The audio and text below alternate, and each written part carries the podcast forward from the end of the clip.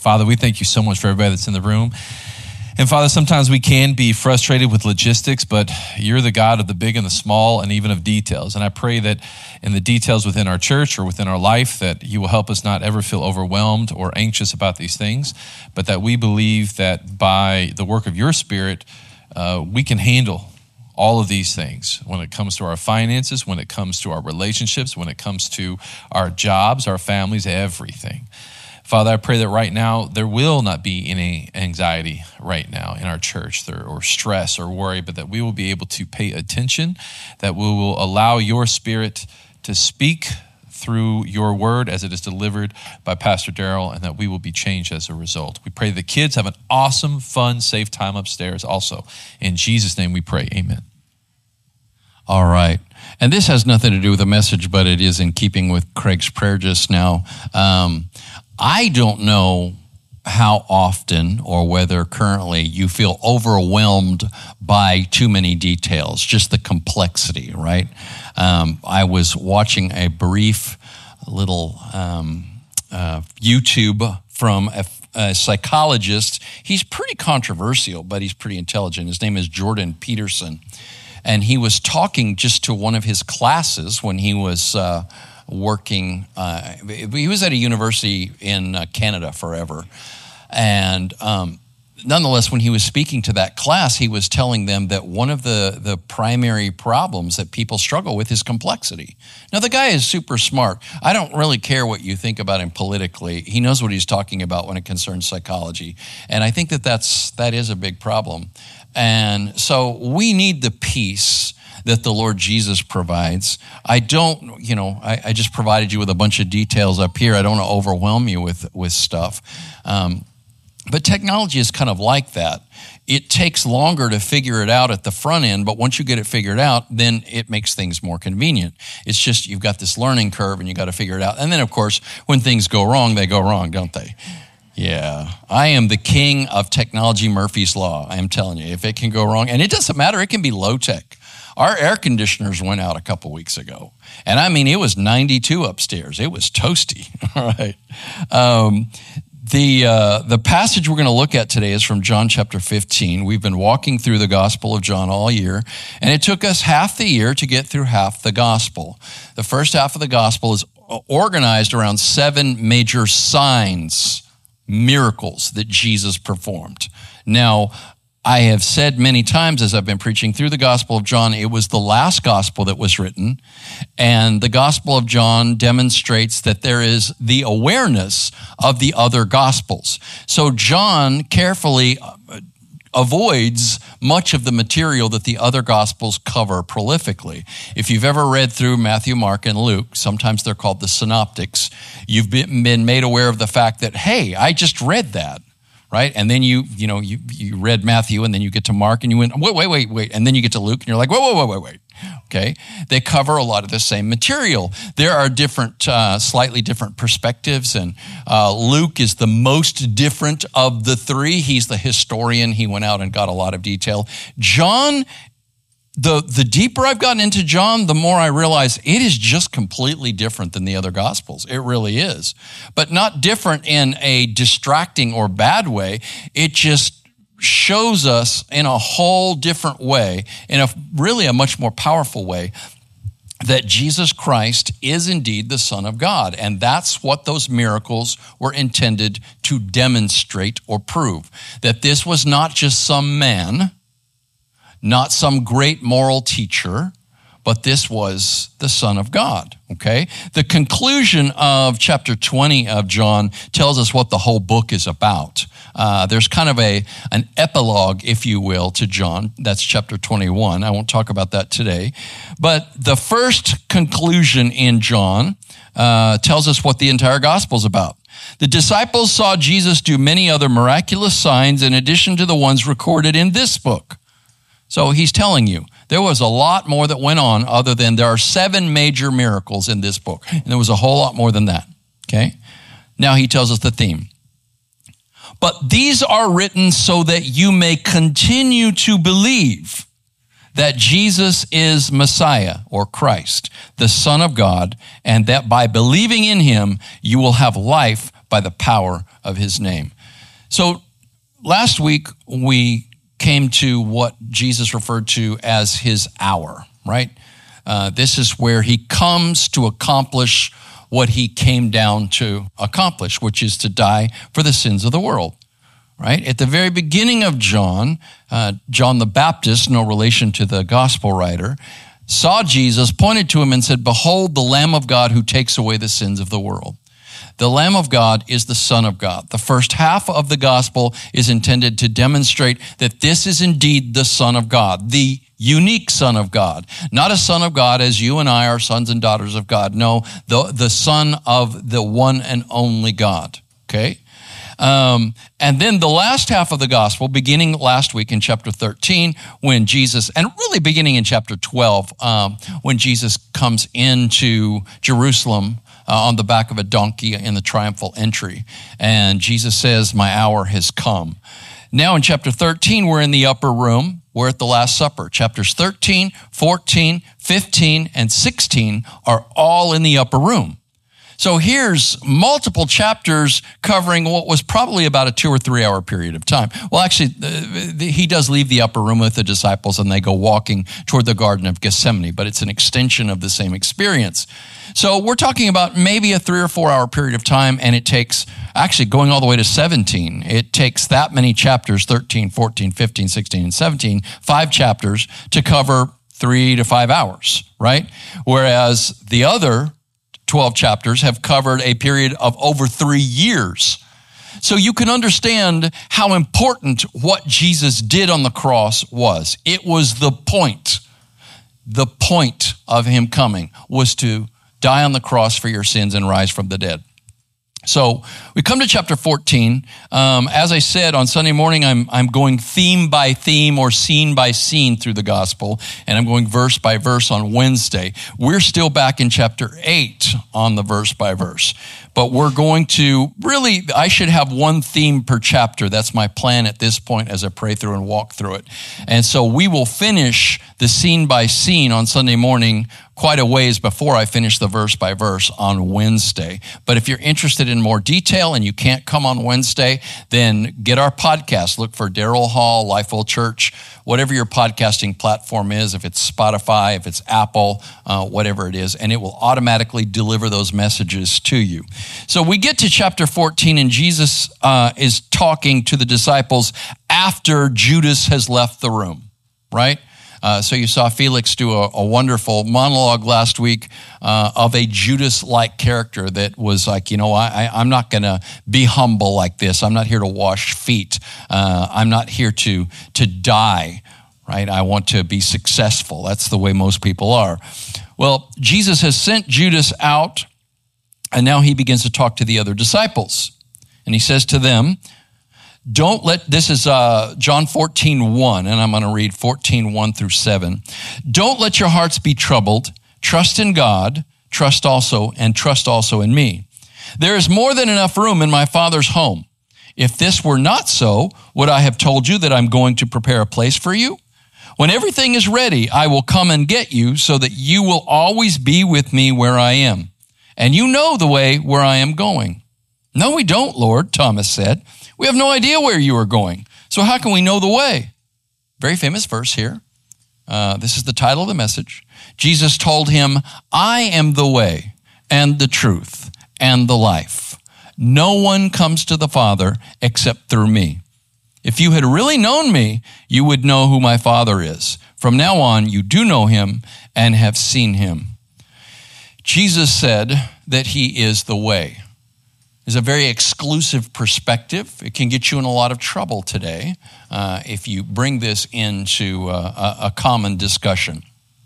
But uh, when we understand who Jesus is, we understand why he would say that. He's not just trying to be exclusive and leave people out. In fact, Jesus is the most welcoming uh, person you can imagine. Uh, he welcomes everybody, every tribe and nation and race and people, right? He welcomes all people. But everybody is going to come through Jesus. If you're going to get to the Father, you're going to come through Jesus. Jesus isn't trying to be narrow. He's simply saying the truth. He's speaking the truth. In fact, in Matthew's gospel, Jesus said that the, the straight is the gate and narrow is the road that leads to life, and there are few that find it. Wow. Well, I hope that all of you have found it. Right? Straight is the gate. It's just another word of saying that it's a narrow gate. You can only go through one person at a time. And another way of saying uh, the, the narrow road is it's a difficult road. right? Now, I've always said it's a whole lot more difficult to live your life by yourself, on your own, using your own resources, walking in the flesh, than it is to follow Jesus. But I'm not telling you that it's easy to follow Jesus. It's a whole lot easier, easier to swim with the the the uh, the, the, stream, uh, with the, the tide, to go the direction of the flow. Um, but nonetheless, we need to understand that Jesus is the way. Um, so, the first verse, Jesus said, Don't let your heart be troubled. And there are many things that trouble our hearts today. There are many things that concern us today. Some of those things are, are outside, and we bring those concerns into our life by, by watching the media or participating in social media. Some of those are inside. We have turmoil and struggle and trouble within our own lives. It might be in our uh, closer circle, in our families, or among our friends, or whatever. But many of us are, are, are troubled. And Jesus said, Don't let your heart be troubled. Now, this is right on the heels of Jesus telling the disciples that and Peter in particular, that they were going to betray him or they were going to turn their backs on him, just like Judas did. Um, and Peter said, No, I, I'm never going to do that, Lord. You know, I would die for you. And Jesus told him very plainly, this is at the end. And remember, there's no, there's no chapter divisions in the original text, okay? Chapter 13 flows right into chapter 14. Uh, Peter says, Why can't I come now, Lord? He asked, I'm ready to die for you. Jesus said, Die for me? Jesus answered, Die for me? I tell you the truth, Peter, before the rooster crows tomorrow morning, you will deny three times that you even know me. That would be troubling. Okay? Jesus is saying, No, you don't have the faith that you think you have. And then he immediately says, Don't let your hearts be troubled. Trust in God, trust also in me, right? So I want you to understand something. Many people would say, maybe fewer today than in, in, in, the past, but many people would say, I believe in God. Okay? I believe that God exists. But that doesn't necessarily mean that they understand what it means to believe in God, to believe in the name of Jesus. Believe in is not the same as believe that. The demons believe that God exists they believe that Jesus is the Son of God, but the demons are in rebellion against God and they're going to hell. Listen to this from James 2:19. James, the half brother of Jesus, wrote this: "You believe that there is one God? Good. Even the demons believe that and shudder, but they're not going to heaven." So believe that is not enough.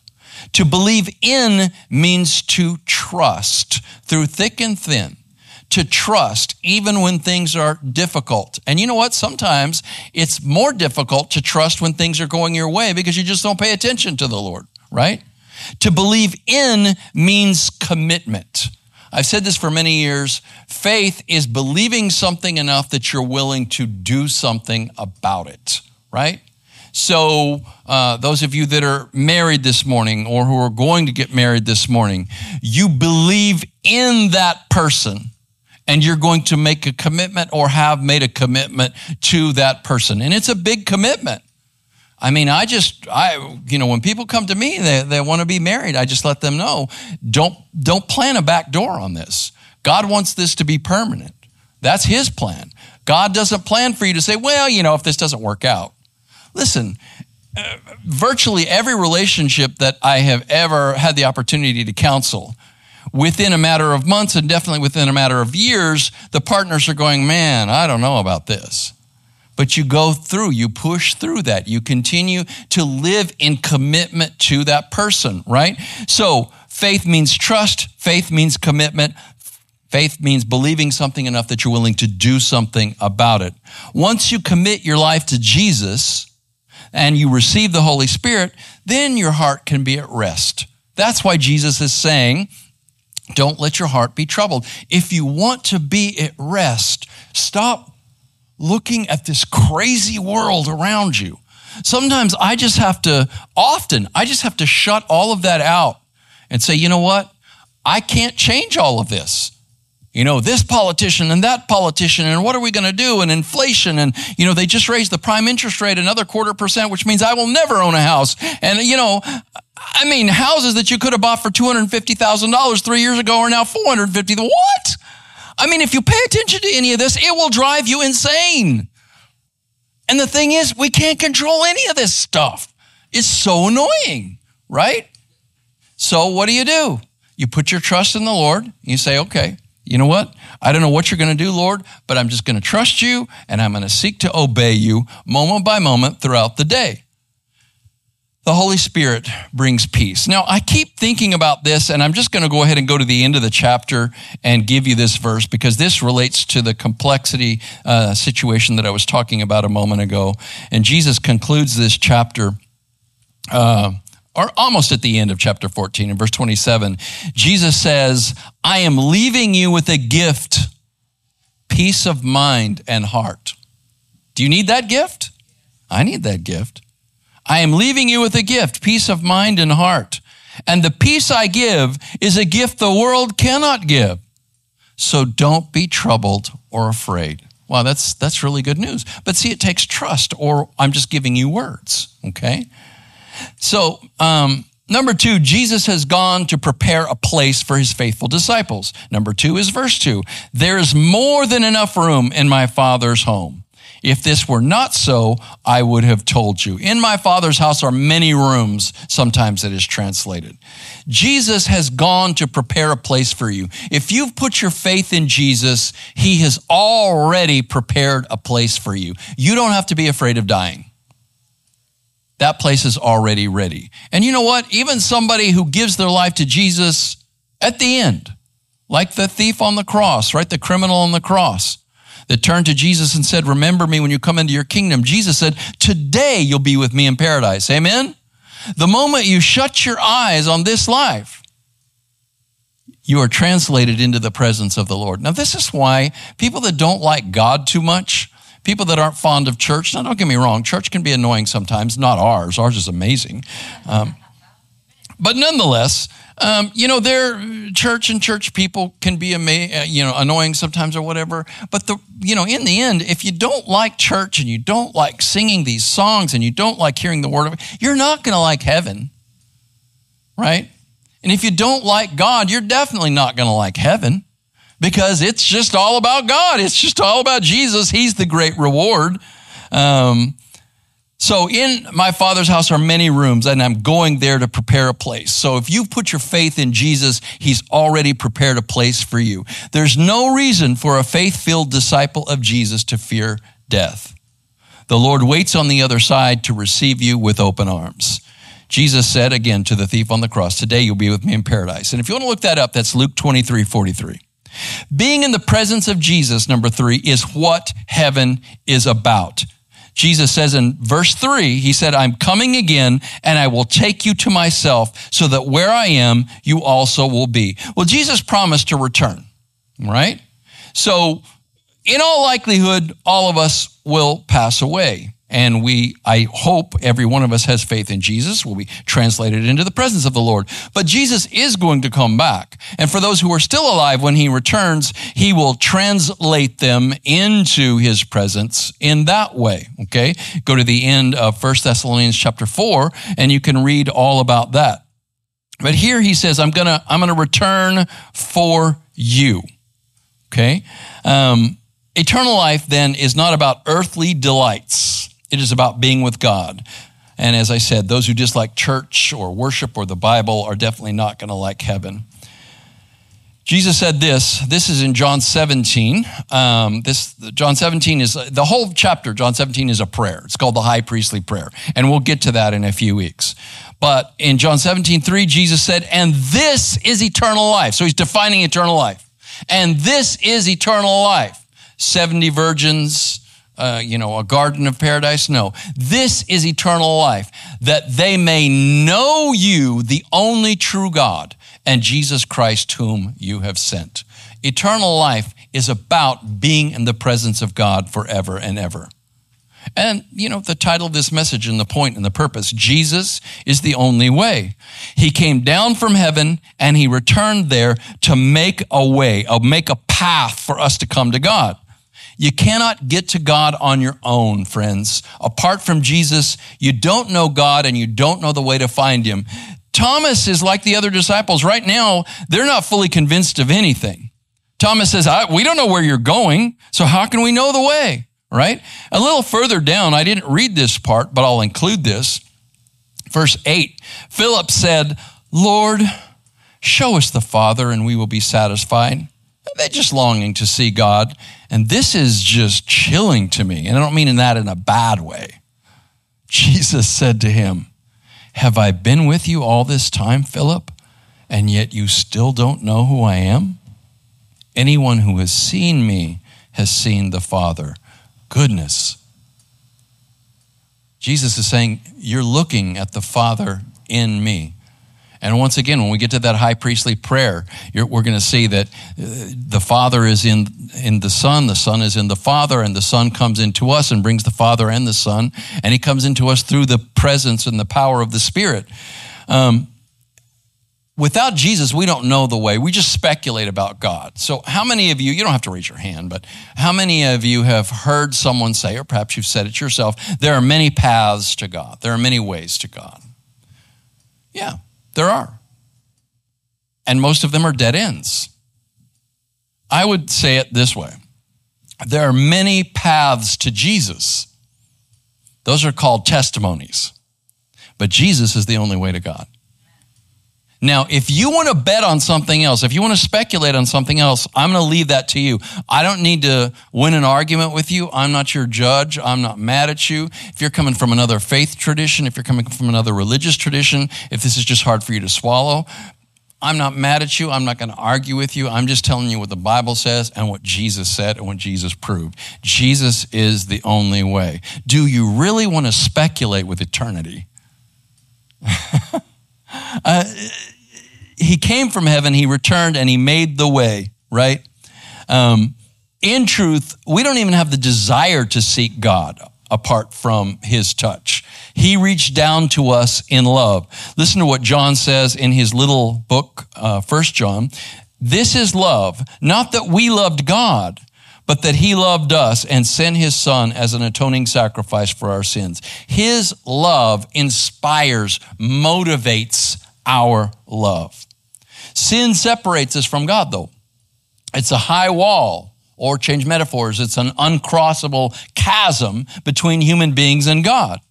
Uh, this from Isaiah, this is my only passage from the Old Testament, Isaiah 59 2. But your transgressions or your wrongdoings have caused a separation between you and your God, and your sins have hidden his face from you so that he does not hear. So this is why people get in a situation and they're like, you know what? I've been praying and praying, and it's like God's not even listening. But have you ever come to that place where you've acknowledged that Jesus Christ is God's son and you've put your faith and your trust in him? Or are you just crying out to God because you're in trouble? And again, I'm not judging you for that. I know at least you're crying out to God. But the point is, put your faith in God because only Jesus has bridged that chasm. Only Jesus has knocked a hole in that wall between us and God. Jesus came to die and to rise so that sin might be destroyed. He made a way through the wall. He made a bridge across the chasm and no one else has done this. That's why we say Jesus is the only way, not just because he said it, but because he's the only one that came down to earth and took care of our problem. And our problem is a sin problem. Sin separates us from God. Little sins, big sins, it doesn't matter. Um, I was talking to someone the other day, and they were still, this is a, a Christian person, and they were still struggling over their past you know? And they were just you know there's so many things that i did that were just so wrong and so bad and i wish i hadn't done them. And i just encouraged this person by saying you know the scripture says that if you confess your sins he's faithful and just to forgive you of your sins and cleanse you of all unrighteousness. The devil is called the accuser of the brothers. The devil's the one pointing a finger at you Guilt is not bad if it drives you to the one that removes the guilt. But once Jesus removes the guilt, you don't need to be walking around with all that weight on. And you most certainly don't need to worry about being ashamed of what other people think of you because their opinion of you makes absolutely no difference whatsoever. Oh, well, this person knew me in my past and they knew how I was back then. Who cares? You're forgiven. Now you got a testimony to share with that person. Don't let the devil drag you down with all of this garbage. Your past, your past, your past. Man, if you come to Jesus, your past has passed away, right? All things have become new in Christ. You've got a new life that you can live and you can walk in, all right? So, um, Jesus made the way for us, and no one else has done this, and no one else could do this. Uh, 2 Corinthians 5.21, he made him, that is God, made him, that is Jesus, who knew no sin, to be our sin, that we might become the righteousness of God in him. Why does this thing work? This Jesus on the cross thing. Couldn't somebody else have died on the cross? No because nobody else is the Son of God and nobody else is free of sin. Only the eternal Son of God was capable of taking all of my sin and your sin upon himself. And he had no sin of his own that he was guilty for. So he could die in your place and he could die in my place. He who knew no sin became our sin. I don't want you to shout it out or anything else, but just think of a sin Think of a sin that you think is horrible. Think of a sin that you've been plagued with or you know somebody has had a problem with and so forth. Jesus didn't just die for that, he became that.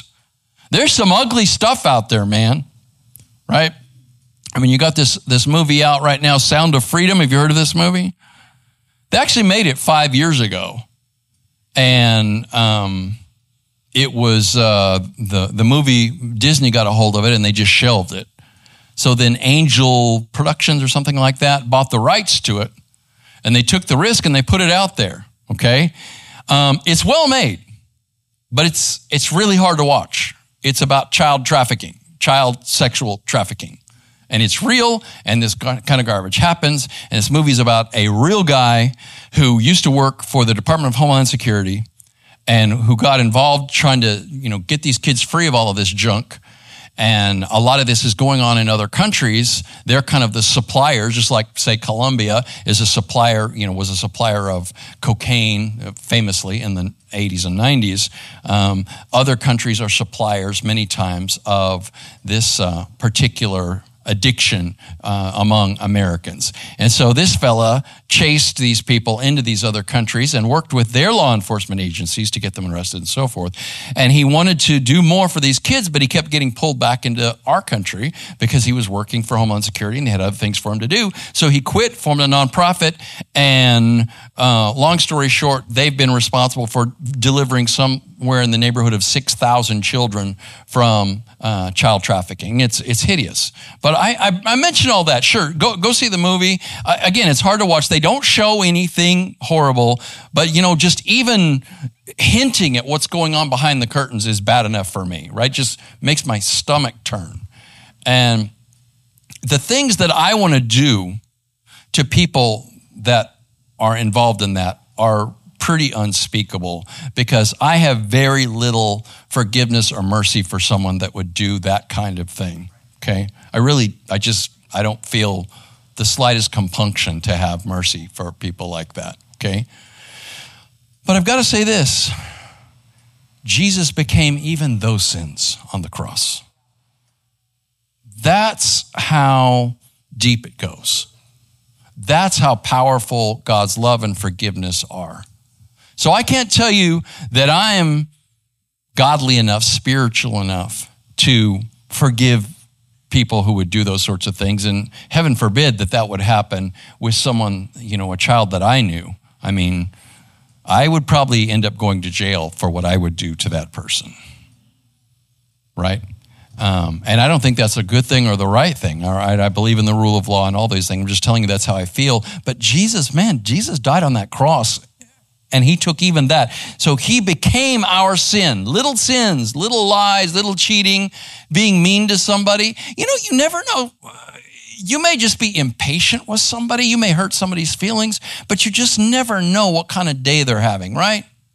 You never know what your actions may do to someone else. And we need forgiveness for those things as well. Jesus died for all of that. He became those sins that amazingly we can become the righteousness of God in Him. So when we're in Christ, God doesn't see all of that junk that you think or do or have done. He sees the righteousness of Christ. That's why salvation is possible, right? Um, so, we need to take the narrow road that leads to eternal life right now, today. I quoted this earlier uh, from Matthew 7 14. But small is the gate and narrow the road that leads to life, and only a few find it. The verse prior to that, Jesus said, Broad is the road that leads to destruction, and many are on that road. Stop following the people on the broad road to destruction. Get on the narrow road to life. So lift up your heart there's a couple of Psalms that have this. It talks about lifting up your heart toward your hands toward heaven. That's a beautiful image, isn't it? Lift up your heart toward your hands toward heaven. And I would take that image and I would say, lift up your heart toward your hands and your hands toward heaven, and Jesus will take you up into his kingdom. I like this. This is, I didn't, I, I stole this title. This is uh, Dallas Willard. But Jesus is the death conquering master of the universe. Amen? That's good stuff right there. That's why he's the only way. He's not just another prophet. He's not just another teacher. He's not just another religious figure. He's the death conquering master of the universe. I'm going to put my faith in his hands. I'm going to put my heart in his hands, right? So again, why take the risk of speculating about some other way? Every other path leads to death. So come to Jesus now. Um, very quickly.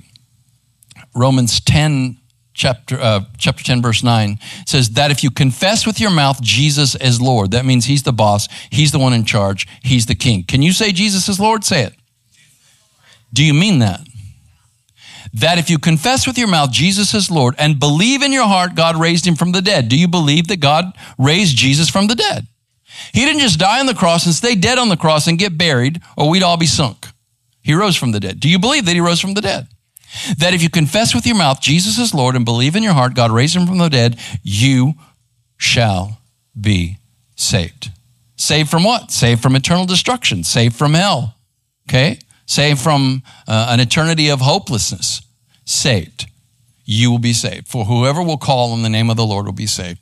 So I'm going to ask you, I don't do this every single service. I uh, many times leave you with the open opportunity to pray and work things out with God as we sing our next songs, and we're going to do that. But I'm going to ask everyone in the room to bow their head and close their eyes for just a moment. If you would be willing to call on the name of the Lord Jesus Christ, to open your heart and invite His Spirit to come and live in you, then I want you to say the words of this prayer with me. Say, Dear Jesus, I open my heart I invite you to come in. I believe in you. I believe you are the Son of God. I believe you died on the cross for my sins. And I do confess that I have sinned.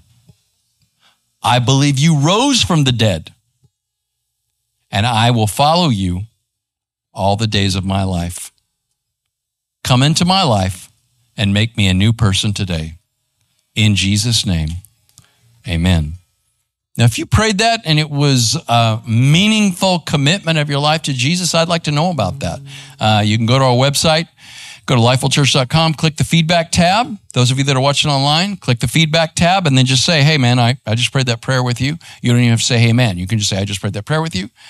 Um, and you send that to me and it's it's a, it'll come to me come to my email right here in the room. Like i said in the back of the room there are feedback bulletins. You can put the information on that bulletin. Among uh, the places for feedback there is a question as to whether you made a commitment today. You can indicate that you did. And uh, we'll take those up when the offering bags are passed. But you can also there's a box. As you exit the building over on the right side there's a box and you can just drop it in there. But i want to know what the Lord did for you today, in your life today. Um, there's an old song. I'm not going to sing it because they're playing something else and you don't want to hear me sing anyway. Um, it's an old song from the 70s. And it starts off like this Jesus is the answer for the world today. Above him, there's no other. Jesus is the way. I hope you will take Jesus as your way.